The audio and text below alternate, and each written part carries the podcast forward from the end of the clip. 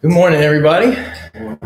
What a blessing to be together. Thank you all for being here. Thank you all of all of you who are joining us online as well. Such a blessing to be gathered and worship God together and to be among the people of God, celebrate the great things that God has done for us through Christ Jesus our Lord. And uh, thinking about this as we were singing, um, Jesus prayed on the night before he died. He prayed that we would be one as he and the Father are one. That was his desire, John chapter 17 tells us, was that we would all be one. There are a lot of things in this world that threaten our oneness in the body of Christ. There are a lot of challenges, a lot of problems, a lot of cultural cultural difficulties and uh, and problems that affect the oneness of God's people, um, and that threaten to destroy, uh, frankly, the oneness of God's people. Um, uh, we've talked recently about uh, over the past year um, how problems with race have exacerbated uh, problems of unity or, or, disunity within the body of Christ. And, uh, you know, some people have said, well, the, the solution to problems of race is uh, color blindness. You know, let's just all act like we're all the same. And if we just treat everybody like we're all the same, then uh, racism will go away. And other people have said to that, and I think I think rightly have criti- criticized that approach and said, hey, you know, actually, color blindness is not the problem. It's really a, an appreciation for the diversity of color that we need. That's actually what will help the body of Christ to be one. Um, and I think it comes, it's kind of similar today when we talk about this particular issue, um, which is the value of diversity in the body when it comes to married or unmarried. Um, and uh, and we want to, as the body of Christ, uh, teach what the scriptures teach about that and appreciate every person in the kingdom of God, regardless of their marital status. Um, kind of ironic and interesting this worked out this way, but today we celebrate um, the anniversary. What is it? 12 years, Tony and Denise? 12, 12 years today that Annie, that Tony and Denise have been married. Um, and that's a beautiful and wonderful thing. And in their marriage and in all of the marriages in this congregation, we have an opportunity to put on display uh, the glory of God through the way that we love each other and we serve each other. We have an opportunity to uh, demonstrate God's glory and his plan. Um, I'm going to argue today from the scriptures that that is equally available for every person who is unmarried um, that that opportunity to put on display the glory of God to the world around us is equally uh, is equally available to every member in the body of Christ who is unmarried. And so, um, I want to say this at the beginning when we when we talk about when it comes to marriage, uh, I believe we are caught between two competing cultural idolatries. Uh, the first one I will explain like this.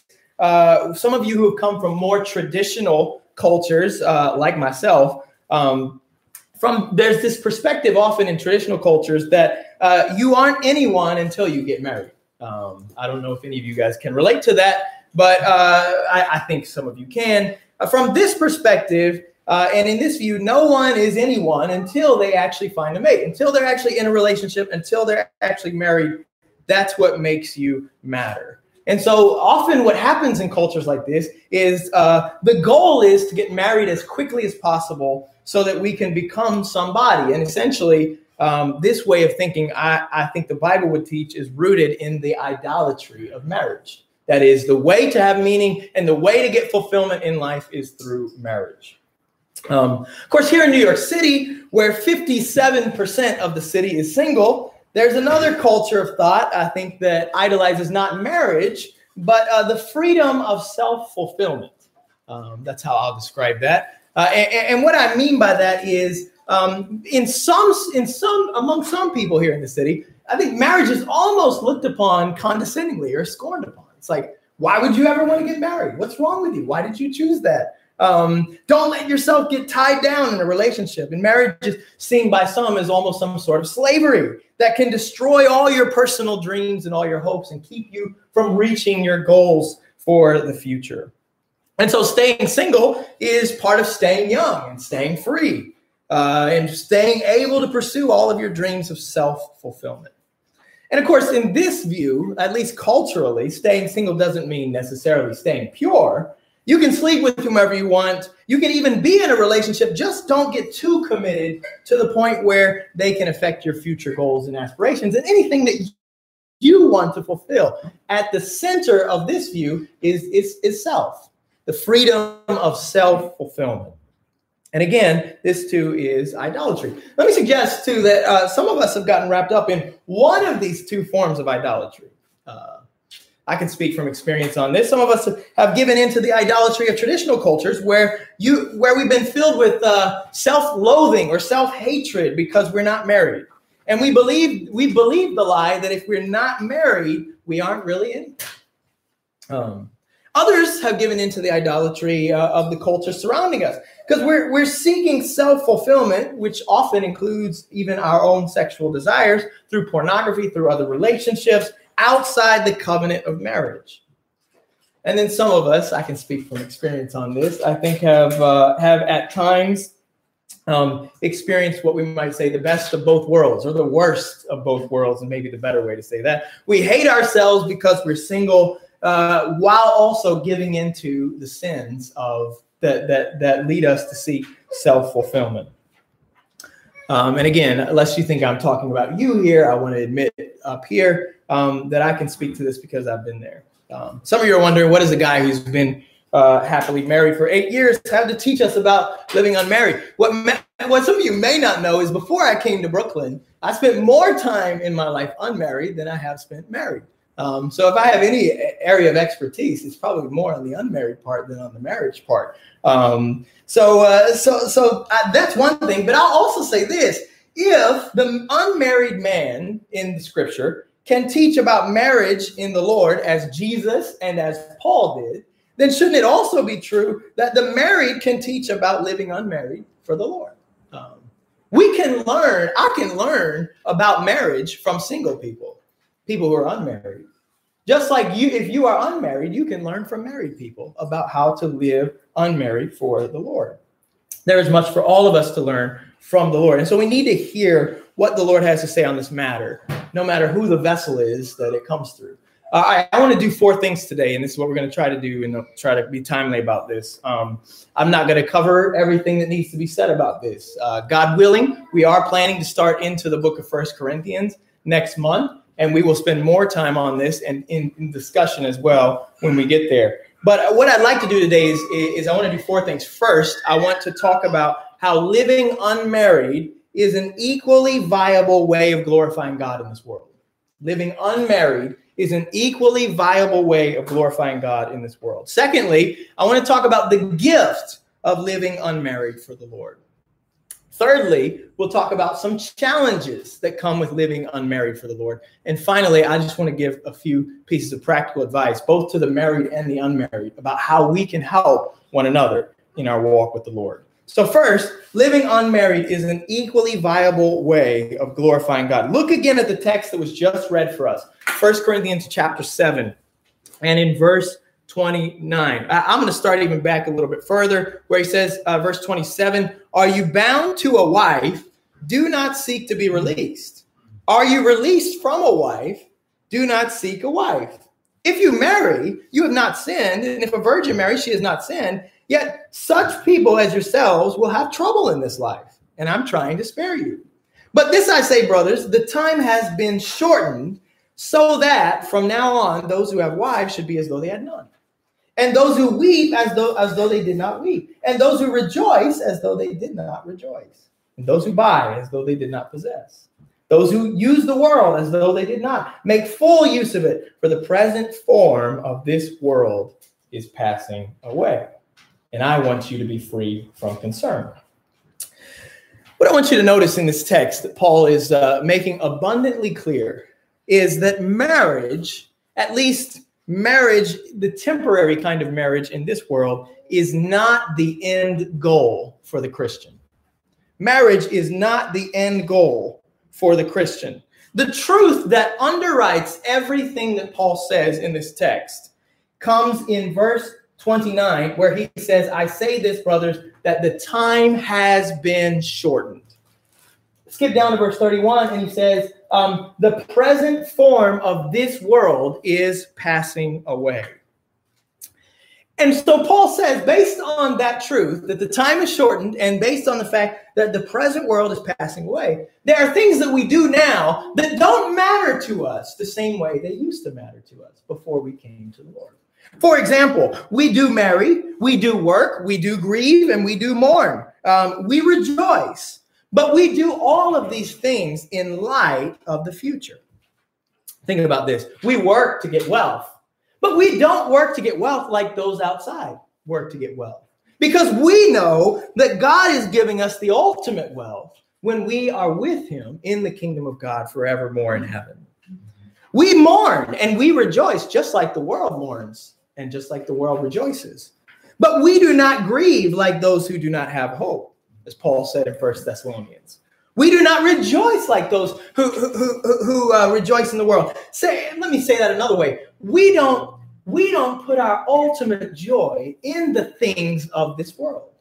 We put our ultimate joy in the things that are yet to come. And so we may choose to marry and we may choose to be given in marriage, but we do it in light of the fact that God is giving the ultimate family in the future as great a wedding as uh, we experienced a few years back, and as great a wedding as many of you may have experienced, the all of the the most beautiful and the most amazing wedding you've ever been to pales in comparison to the great wedding supper that we await when we're with the Lord.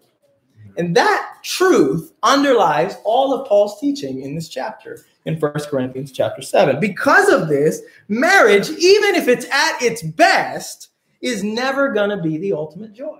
It is never going to be the ultimate hope. Everything we do as saints of God, as people of God, is done in light of the future and what God has in store for us. Um, the reason this text is so important is because what this does for us is it the gospel is equalizing the, the married and the unmarried in the Lord. Do you see that? That's what Paul is doing here. He's saying that in light of the gospel, what matters most is not your marital status, whether you're single or married. What matters most is whether you are united with the Lord.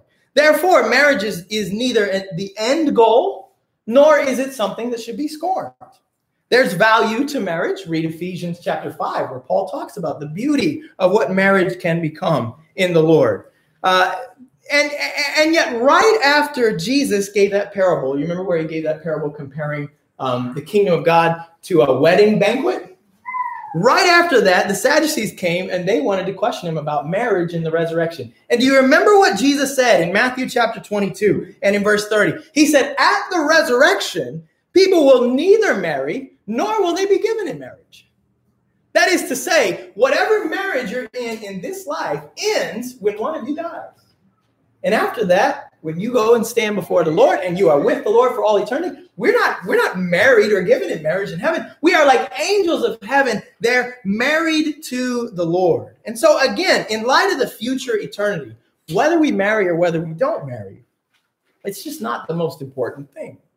It's not the end goal to be married. And uh, we know that because Jesus didn't feel the need to be married even though he spent a number of years, even though on this earth, even though he was made in the flesh with the same desires and the same inclinations and the same uh, the same flesh that we have. Yet for him, having, having been where he came from, Jesus understood this so much better than we do. Having been where he came from, Jesus understood that the wedding supper of the Lamb would be enough. That, that would ultimately be enough to satisfy. And the reunion of all God's people, heaven and earth coming back together would be all the ultimate joy that he was chasing after. So again, the end goal for is not for us to get married. The end goal is for us to be with the Lord at the resurrection. And everything we do as saints of God, we do in light of the future resurrection, in which there's no marriage except to the Lamb of God. All right, that truth and that principle undergirds everything else we're going to talk about um, in this uh, in this discussion today. But I want to scoot back a little bit to chapter seven, verses seven and eight, and I want to talk about the gift of living unmarried for the Lord. Look at chapter seven, verses seven and eight um, where Paul says this Yet I wish that all men were even as I myself am. However, each has his own gift from God, one in this way and another in that. But I say to the unmarried and to widows that it is good for them if they remain even as I. Then Paul goes on to say in verse 9 if they do not have self control, let them marry, for it's better to marry than to burn with passion. Notice here, when Paul speaks about gifts, and he does this all throughout the book of First Corinthians, um, it, most notably in chapters 12 through 14, um, what does Paul mean by a gift? Well, the word for gift uh, comes from the word for grace. And the idea of a gift is it's something that God is giving, it's an ability that God gives to build up. It's an, it's an ability that God gives you in order to build up his body. Many of us may be wondering, like, how do I know if I've been given this gift of singleness, this gift of being unmarried? How do I know if I've received that? Paul talks about here uh, that as being a gift, um, but then says each has his own gift from God. How do I know what my gift is? Um, uh, I think one of the most helpful responses to that question that I've heard is this someone said, as long as you have it, it's a gift from God. Just as marriage will be God's gift if you ever receive it. We should receive our situation in life, whether it's singleness or marriage, as a gift of God's grace to us. And I think that's exactly right. We need to realize that marriage is a grace, but also to be unmarried is a grace. It is a gift from God, and your current circumstance that you're in, whether married or unmarried, is a gift from God to you. It's a grace, an opportunity that God is giving you to build up the body of Christ. And I just want to add to that that God doesn't leave any of his people ungifted. There is a variety of gifts in the body, but there is no one in the body of Christ who is without a gift. In the body of Christ, God does not leave any of his people ungifted. What that means is if you are unmarried, it is not that God has forgotten you or that God has ignored you or that God has uh, neglected you in the giving of his gifts. No, he has given you grace. And the grace that he's given you, he's, he, he wants you to use for his glory. I want to add to that, though, this does not mean and should not mean that you should feel any sort of guilt if you are uh, unmarried, but you desire to be married. Uh, it doesn't mean that you shouldn't pray to be married or that you shouldn't pursue that. What it does mean is that you should not despise the season of life that you are in. You should learn to appreciate the seasons of life that God gives you. And instead, we all need to come to appreciate the fact that God has given us abilities and even responsibilities to serve and honor Him. These are God's graces, God's gifts to us. So, this calling of God while living unmarried, it's not without a struggle, but neither should it be a misery. This gift of singleness, as long as you may be graced to have it, should be a season of fruitfulness produced by the Spirit of God while you live unmarried for the Lord. Now, somebody might say to this, like, wait a second, I got an objection here. You start in Genesis 1 and in Genesis 2, God says it's not good for man to be alone. And right there in Genesis 2, God says we were created to be married. Look, he has this, this whole wedding ceremony, talks about this is now bone in my bone, flesh in my flesh. Um, you know, the two shall become one flesh. What you're saying here, Caleb, is that uh, that you can be equally viable or equally useful in the kingdom of God while unmarried. That doesn't seem to fit with that. And to what what I would respond to that is yes, it is not good for man to be alone. But marriage is not the only way that God provided for man to not be alone. And in fact, in Ephesians 5, when Paul speaks about the beauty of marriage and what marriage can become, at the end of that, you remember what he says? talking about Christ and the church.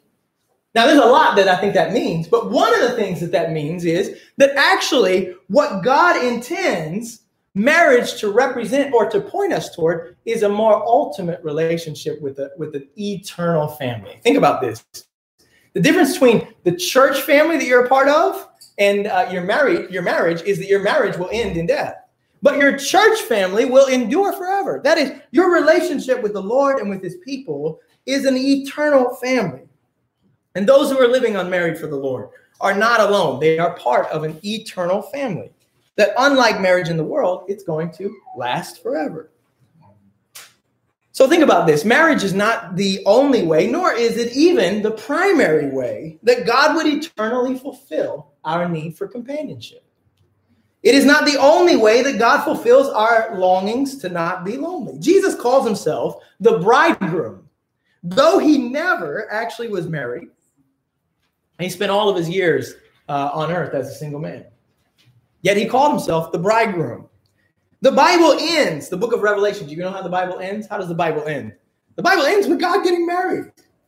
God is getting married to his people. Why? Because marriage in this world is not the goal. The marriage of heaven and earth is. The marriage of God and his people is. The reunion of the Lord and his people. That's how the scriptures began, and that is how the scriptures end.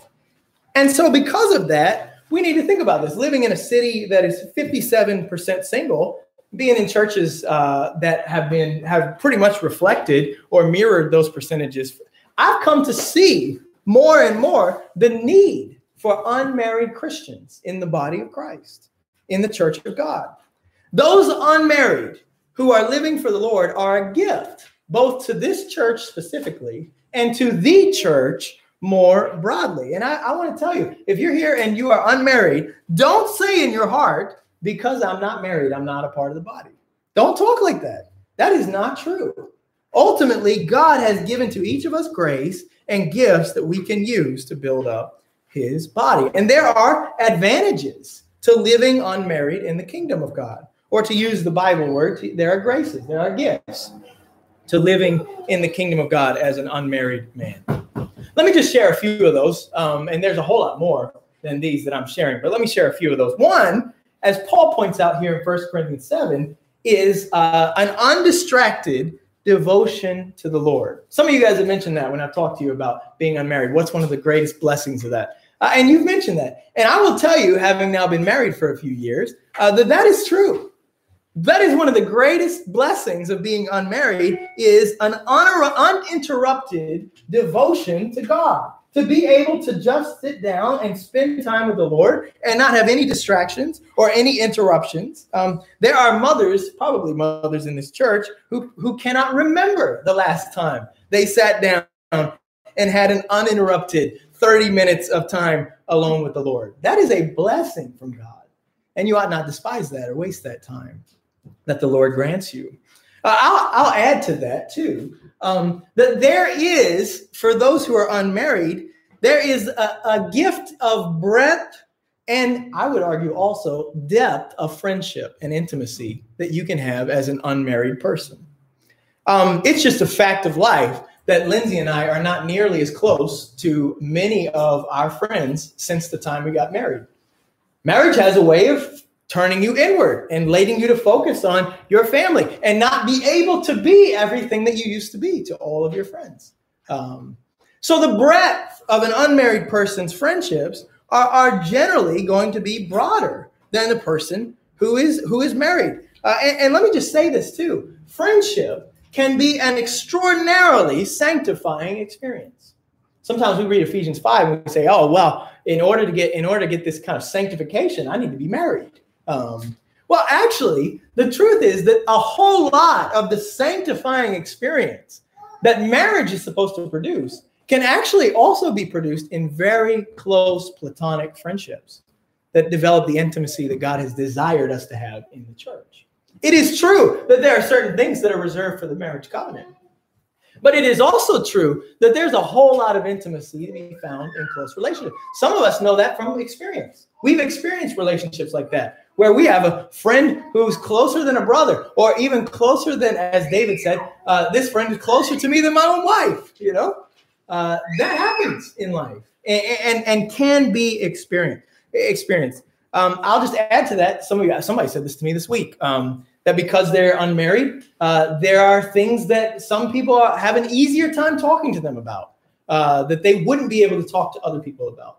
Um, that they are unique, unique. There's a uniqueness, closeness to their relationships because of the situation uh, that they are in. Some things it's easier to talk to an unmarried member about than it is to talk to a married member about. I heard a story about this where um, one married couple had a had someone over who was unmarried, and uh, they were telling about the they were, the unmarried one was talking about how how's it been with your newborn, And uh, and the married couple said, "Oh, well, I guess since you're single, we can talk to you about this." And they, they wanted to say, like, hey, actually, our baby's been sleeping through the night. It's been wonderful. But they didn't feel like they could say that to any of the married couples because they would be upset or cause division or cause jealousy. They felt no problem sharing that with somebody who was unmarried and sharing that joy.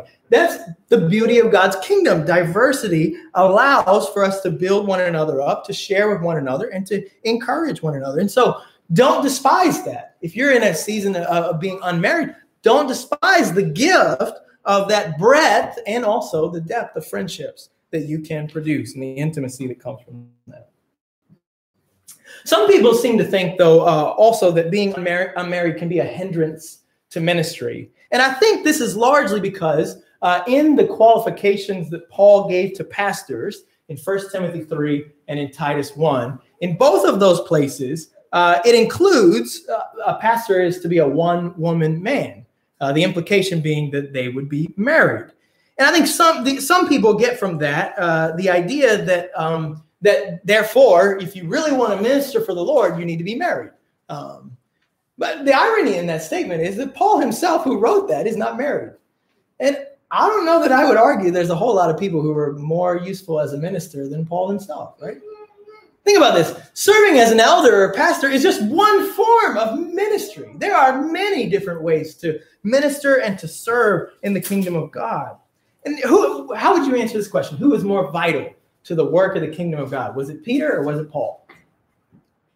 I don't know how to answer that. Peter was pretty important, right? And he was married.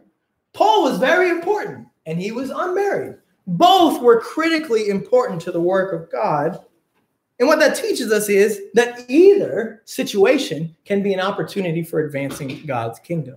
There are opportunities to minister that you have as an unmarried member of this group. There are opportunities for you to minister that married members will not be able to. There are people that you can serve that married members will not be able to reach in the same way that you can. There are going to be uh, people who have needs at certain times where married members are unavailable, that you are able to go and to lay down your life for them and to serve them and to take care of them while they're in need. And we need to recognize that and appreciate that. Some of the most generous members in this congregation uh, are members who are unmarried, who have chosen to devote large portions of the money that they make to, to, to promoting the gospel of God and, and, and to building up the church of God and to taking care of needy saints in the kingdom of God. Add to that, the time itself is a grace. And that is something that being unmarried, you have extra amounts of compared to the married members. That time can be used to serve and to build up and to, and to develop deeper and stronger bonds with brothers and sisters that sometimes married members can't develop with other members in the congregation.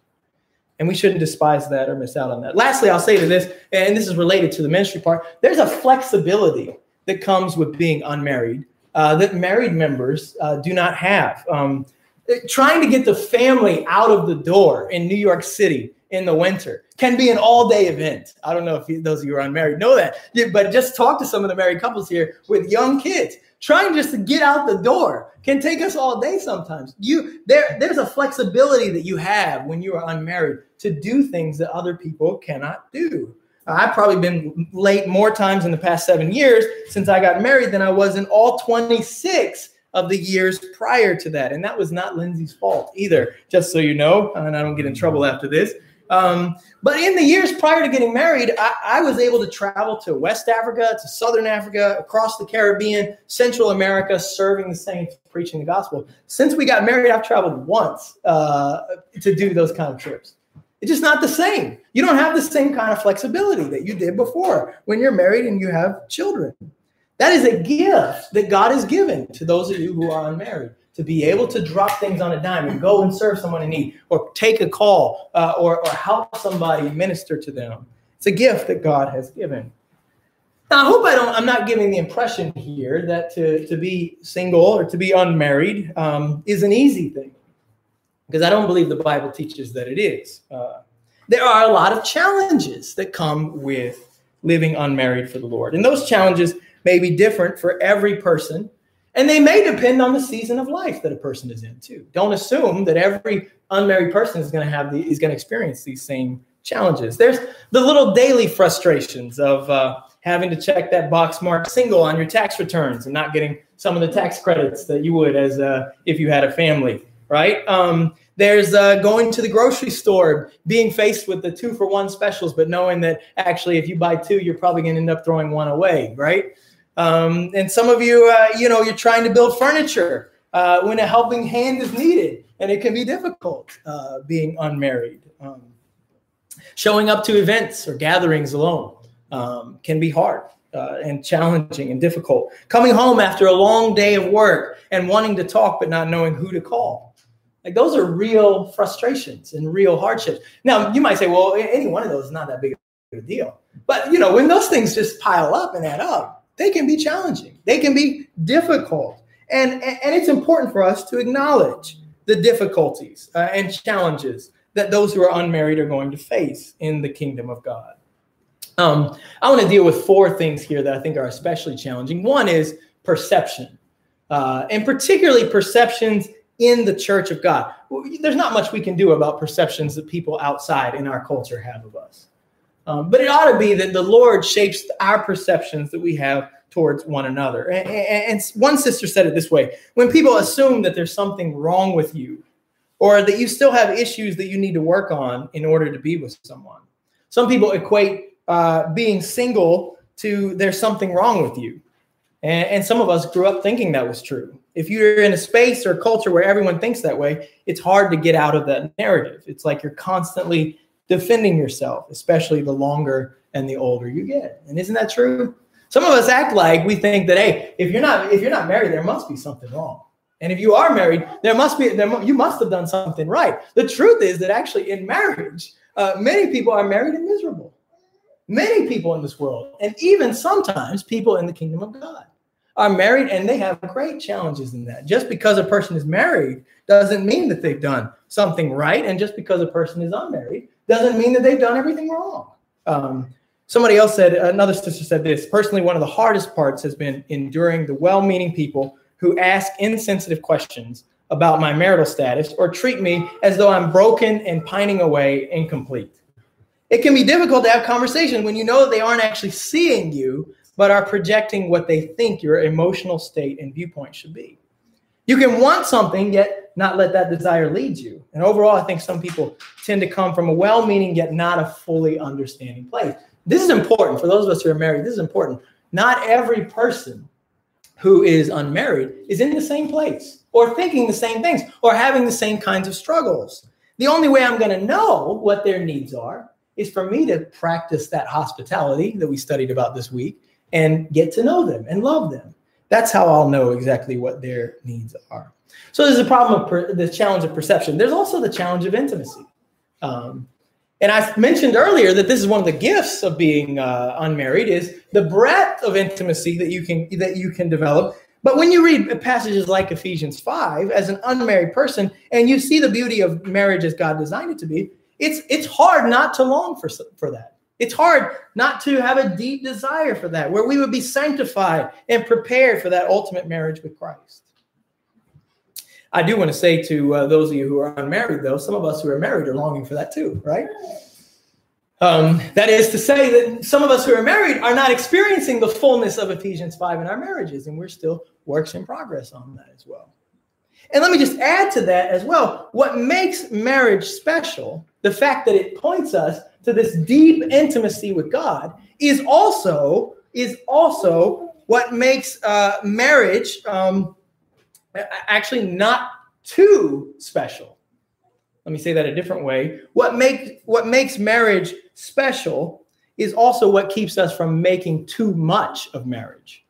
That is to say, yes, marriage is a special way in which you can experience sanctification and grow into that oneness like God desires with us. But it's also not the greatest way. The greatest, the greatest experience of sanctification comes through that submission and that obedience to the Lord. That is in our marriage with God, our willingness to submit to Him and to obey Him and to do His will. That is what is going to produce in us. Um, ultimately, that is what going to produce in us uh, the deepest intimacy that we so deeply desire. And that's why Paul could live without marriage. That's why Paul says to, to unmarried people, he says, Hey, I wish you guys were all like me. I realize some of you won't be. Some of you need to get married for self control reasons. But I just wish for you guys that you could all be like me. Paul realized that he could develop intimacy with God even without being married. Well, let's talk a little bit about sexuality here. There's no design, there's no denying the fact that sexual temptation, while it's a real problem for every member of the body of Christ, um, or at least for the vast majority of us, it's especially challenging for members who are unmarried for a number of reasons. Um, really, the only lasting way to overcome sexual sin is uh, is to do what Joseph did and to fix your eyes on God. Do you remember when Potiphar said to Joseph, "Come lie with me"? Joseph hadn't been with a woman like I don't know years, maybe his whole life. He'd never been with a woman, and she says, "Come and lie with me." What was it that motivated Joseph to say no to that otherwise enticing request? Remember what Joseph said? How could I do this great sin against God? It was his deep love for God and his deep, intimate relationship with God and his acknowledgement that even through all the hardships he'd been through, the Lord had been there with him and the Lord was faithful to him in those things that led him to stay faithful to God in that moment. And part of making much of God is not making too much of sexual fulfillment. And I want you to think about that. Part of making much of God is not making too much of sexual fulfillment. Now, again, in our culture, this is really difficult because uh, sexual fulfillment is a and and and um, romance is at the heart of everything that we see around us. I mean, this is February. This is the month of Valentine's Day. I mean, that's what we do. We romanticize self fulfillment, but especially sexual fulfillment. That's what makes the money in the movies, right? That's what makes, that's what draws people in. And, and one of the great challenges of being unmarried is the question I think many of us have struggled with is, um, well, am I just supposed to sit here and waste uh, my years um, sexually? Am I just supposed to sit here and, and, and, and, forget and forget about all that? Think of it though this way. Uh, someone said this. I thought this was helpful. Essentially, singleness is a means through which you can bear witness to the reality that something greater is to come. This is an opportunity for us. It's a way of declaring to a world so blinded and obsessed with sexual and romantic intimacy. It is a way for us to show that these things are actually not the ultimate things. These things are actually not the most important things, and that in Christ we possess all we need in order to be fulfilled. You thought about that? Ultimately, single Christians who abstain from sex outside the marriage bond bear witness to the faithful nature of God's love in the same way that someone who is protecting sex in a marriage covenant bears witness to the beauty of God's love as well. We need to appreciate that, recognize that. Denying self of something that is good um, may be just as potent a picture of God faithfulness and God's love as helping yourself to it. Both married and unmarried Christians can live with their sexuality in a way that that's that shows that the kingdom of God has come near and that God's character is faithful and his love endures. And we gotta we gotta stay faithful with that.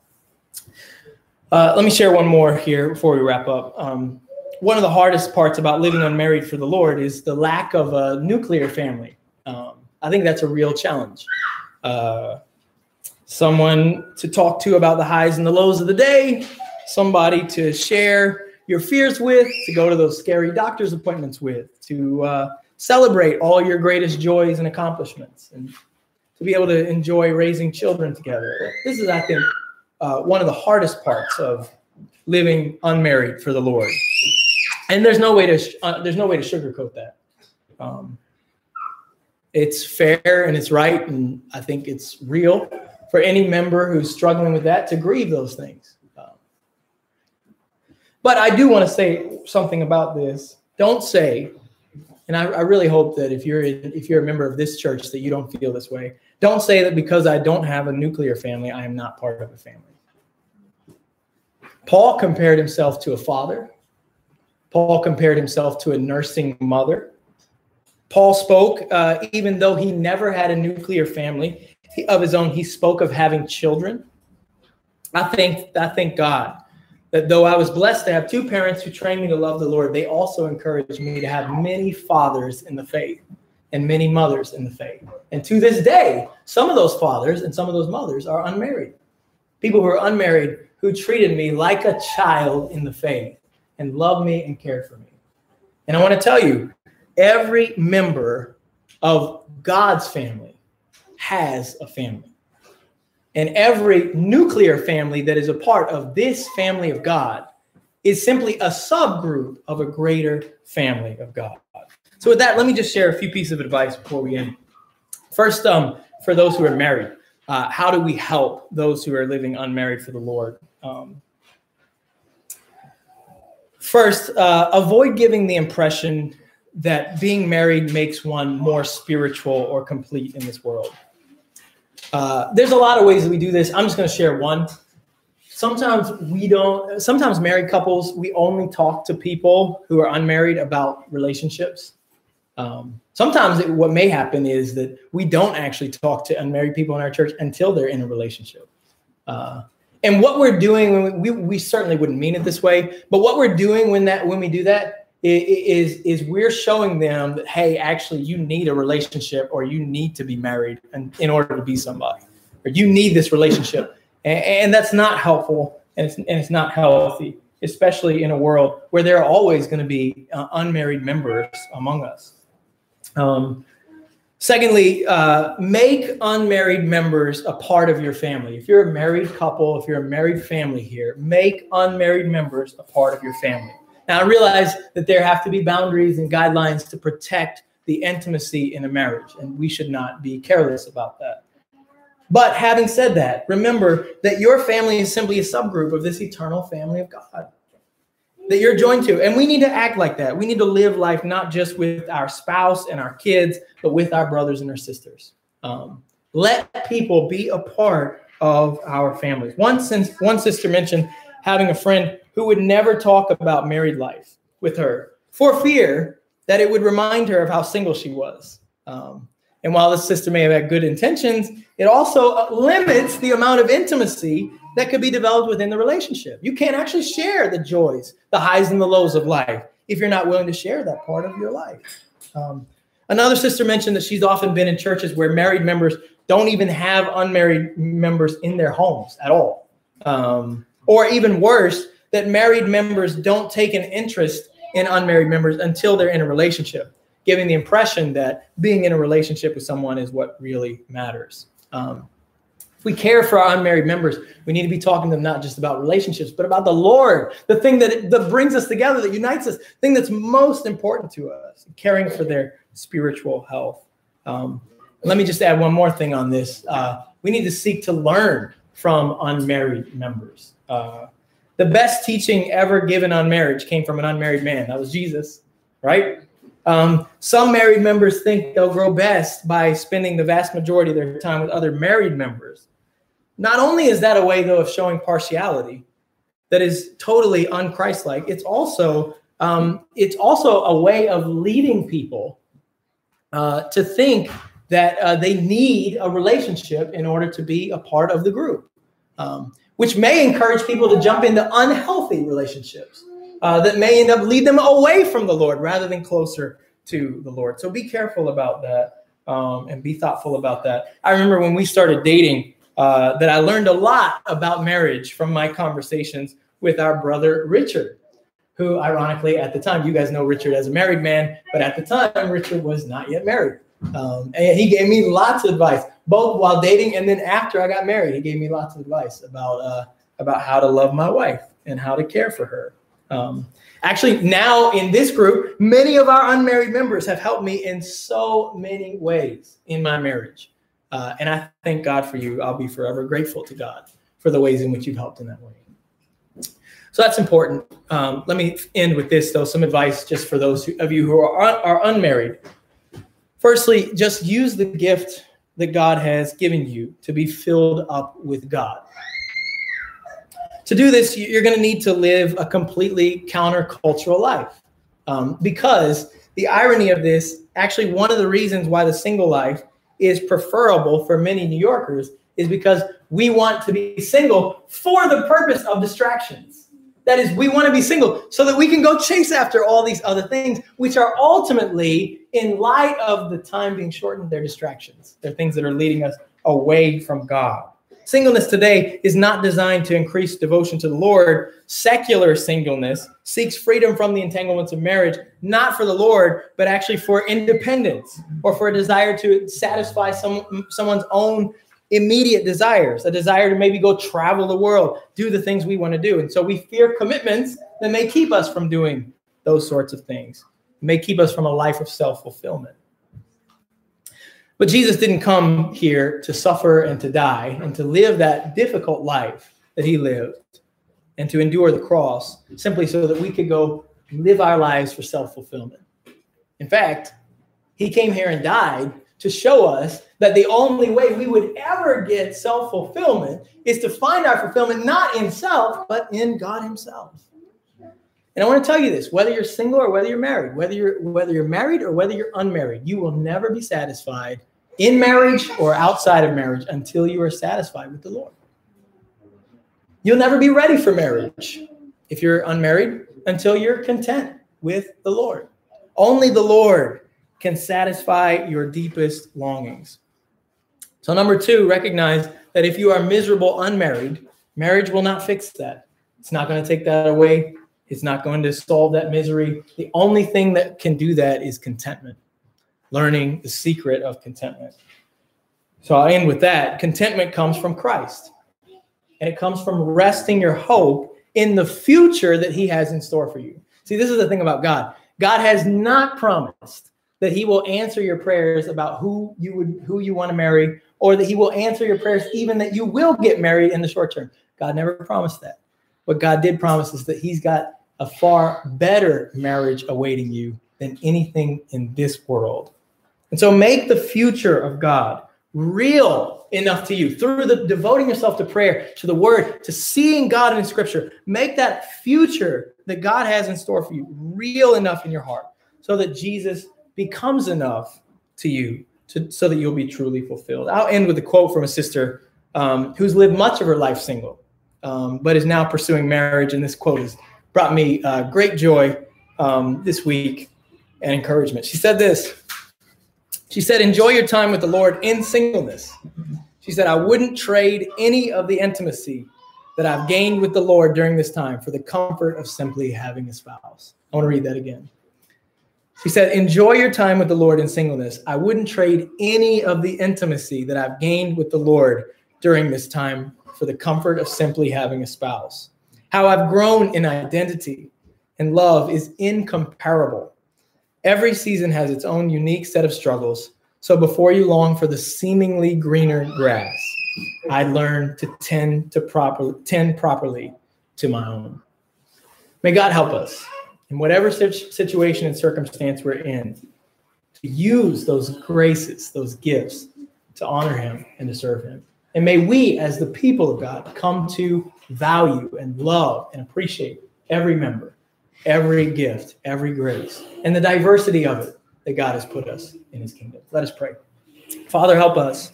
We desperately need your help, both married and unmarried. We are quick to seek fulfillment in all the wrong places. Those of us who are married, we often end up crushing our spouses with our expectations and our desires that we're seeking to be fulfilled in them. Those of us who are unmarried, we're often uh, seeking in all the wrong places and we end up hurting other people and we end up uh, feeling more and more empty inside ourselves. We desperately need the healing that you alone, Lord, can provide. And we pray, dear God, that you would do that, that you would work in us to make the future real to us. Help us, Lord, to remember that the time is short that there is a greater marriage awaiting us, the marriage supper of the Lamb, in which we will have all our longings deeply fulfilled when we're reunited with you. Help us, Lord, to long for that day more and more and to live every day in light of that truth. In Jesus we pray. Amen. Amen.